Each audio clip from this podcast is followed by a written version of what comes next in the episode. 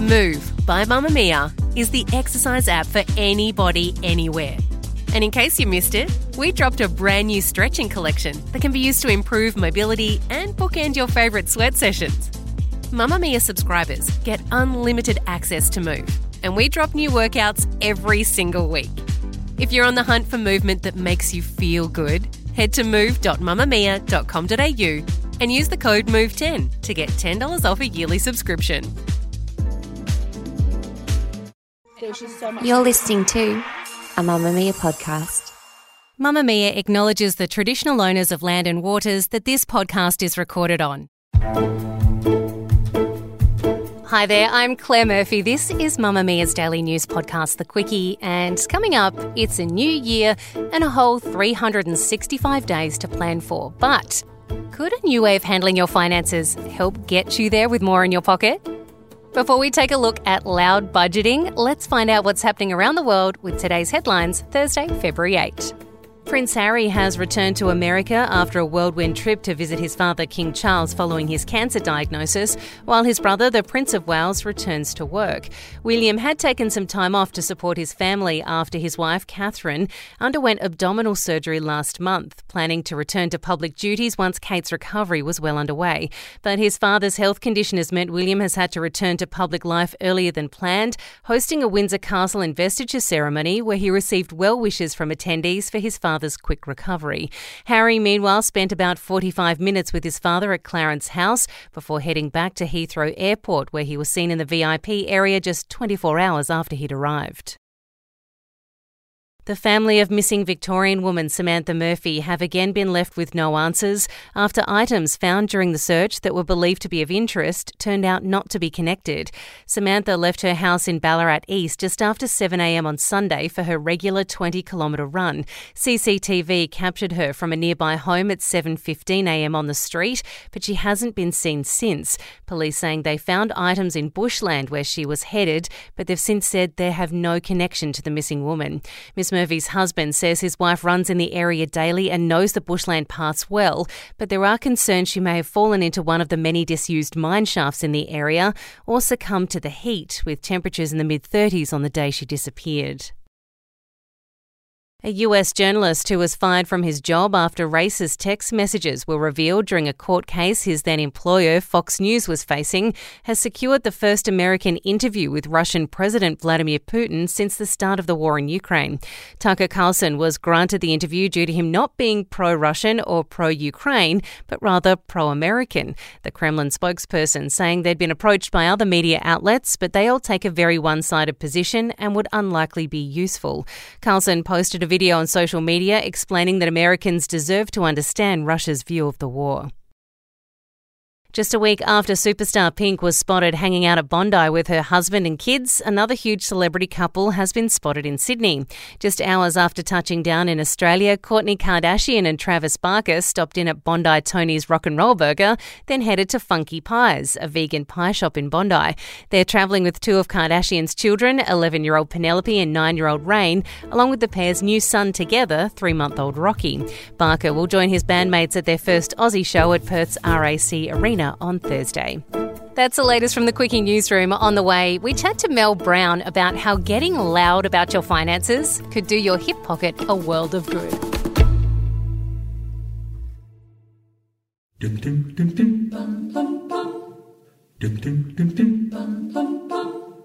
It seems the trend in language in the past few years or so is to do everything quietly.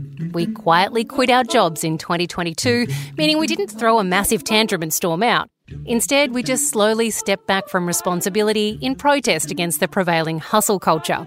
In opposition to that, there was quiet thriving, where you make changes to your workday to slightly shift your mental state and feel better about the job you do. We also saw the introduction of quiet luxury made popular by the TV show Succession, where really rich people don't flaunt their wealth by showing off their big brand clothes and accessories. Rather, they wear clothes that scream expensive, but never in a way that loudly declares its origins. And everyone's laughing up their sleeves about your date. What? Why? Because she's brought a ludicrously capacious bag. What? What's even in there? Flat shoes for the subway her lunch pail? I mean, Greg, it's monstrous. It's gargantuan. There was also a viral TikTok trend of silent walking, something many of us would just refer to as walking. But for those opting into the trend, it was getting out for a stroll sans headphones. But while we were all doing these things quietly or silently, something else was going on a cost of living crisis. And it's pushed some to consider whether it's time to get loud. Loud budgeting is a new concept I'm introducing for 2024. It's the opposite of quiet luxury. But if you know any rich people, you know that they hate spending money. So it's almost more chic more stylish, more of a flex. It's not I don't have enough, it's I don't want to spend. So it's like if your friend texts you, I want to hang out, you say I don't want to spend gas money on coming to you to hear you talk about your ex for three hours. That's TikToker Lucas Battle, who coined the term back in January. The comments under this post explain how others are already getting into the loud budgeting trend. I just started thrifting, and loud budgeting is a great description of how I feel, just like bragging to my friends about my finds. Someone said that spending money is an ick in 2024, and now I'm living by that. Me box dyeing my hair, doing my own nails, and wearing $20 dresses. Not because I'm broke, but because why would I spend my money? I just kind of love hitting people with, sorry, that's not in my budget, instead of, sorry, I'm broke as f.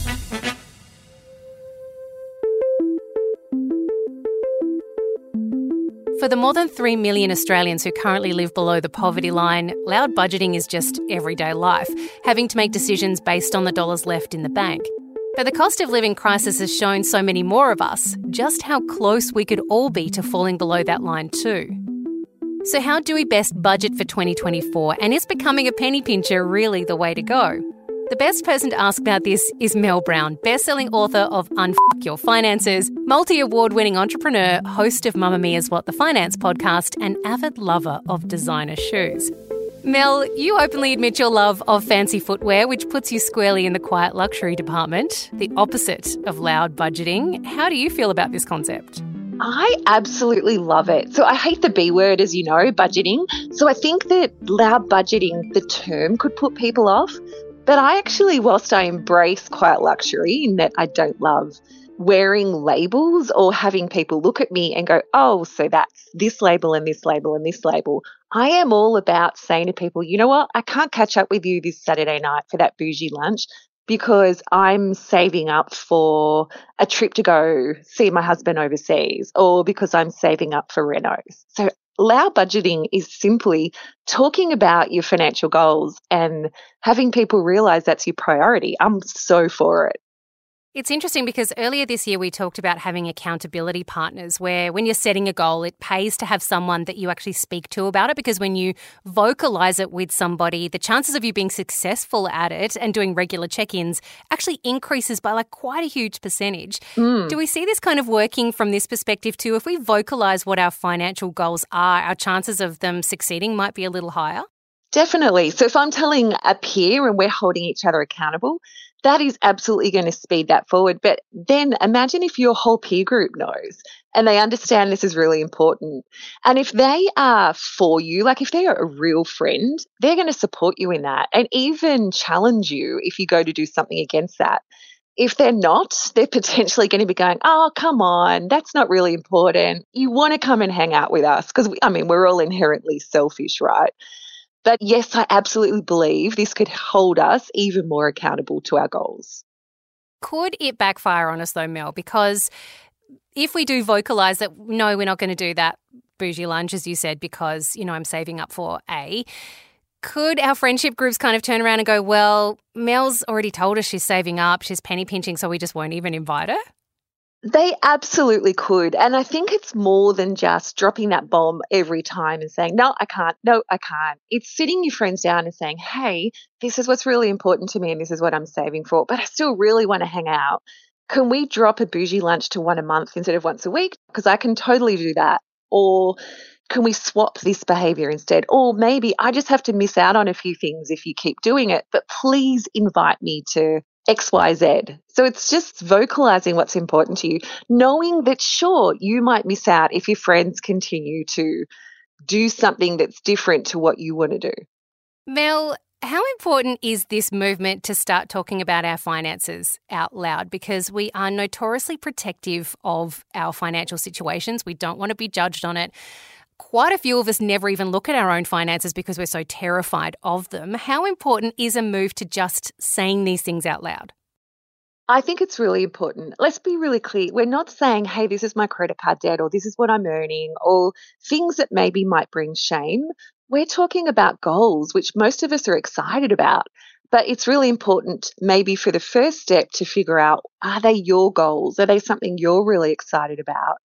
And then sharing those, I can only see an upside for that. And that can then start a conversation with other friends to say, hey, what's your goals? What are you excited about? What are you saving for? Talking about money, just like we talk about anything else, is only a positive thing.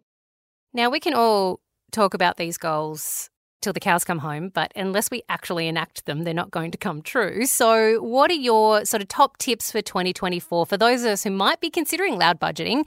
And to be honest, it actually sounds like something we can all really kind of participate in, which is really exciting. What are your top tips for those who are loud budgeting and who really actually want to make this work for themselves in 2024? Yeah, so first of all, figure out what your goals are. So we don't want them to be our friends' goals or our parents' goals or society goals. Make sure they're goals you're really excited about. So start there because just investing because I think I have to, that's not going to get you excited and start loud budgeting. You're going to easily be convinced against that. So, one, what are your goals and get excited about them? Two, figure out what that means for you for the next 12 months and then break it down to what's the action steps that you need to start taking tomorrow. Is it that you need to learn more? Is it that you need to find more cash? Is it that you need to put a money date with yourself in the diary to make sure this happens? For me, it's goals, education, and then action steps. They're the three big ones. Can we just talk about action steps for a minute? What kind of things can we put in place to just get started on this road? Say we do start budgeting, we do start looking at our money, and then we're like, oh, what do I do with it? Is there an app that we should be using to help us track things, invest things? Like, what are your suggestions on how we actually take good action?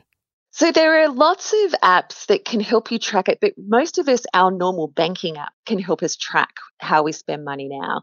So it really depends on what our goals are as to what that action step might look like. An action step might simply be setting up different bank accounts and automating your investing and savings so that you don't have to think about it. An action step might be downloading a freebie like my 50 plus ways to find 10K in 12 months, and then figuring out what am I going to do this week to find more cash to put towards that goal. An action step might be I'm going to talk to my friends about money. You know, it's figuring out what your action step is unique to your goal. Here's to 2024 being your year for financial success. Let's send a message to corporations about the national inflation level. Let's take a stand. Also, while quiet luxury is about idolizing celebrities, loud budgeting is about the everyday person, the average Joe. So 2024 is all about loud budgeting. Okay? Put that dollar in your pocket. Choose a stock that's gonna rock it.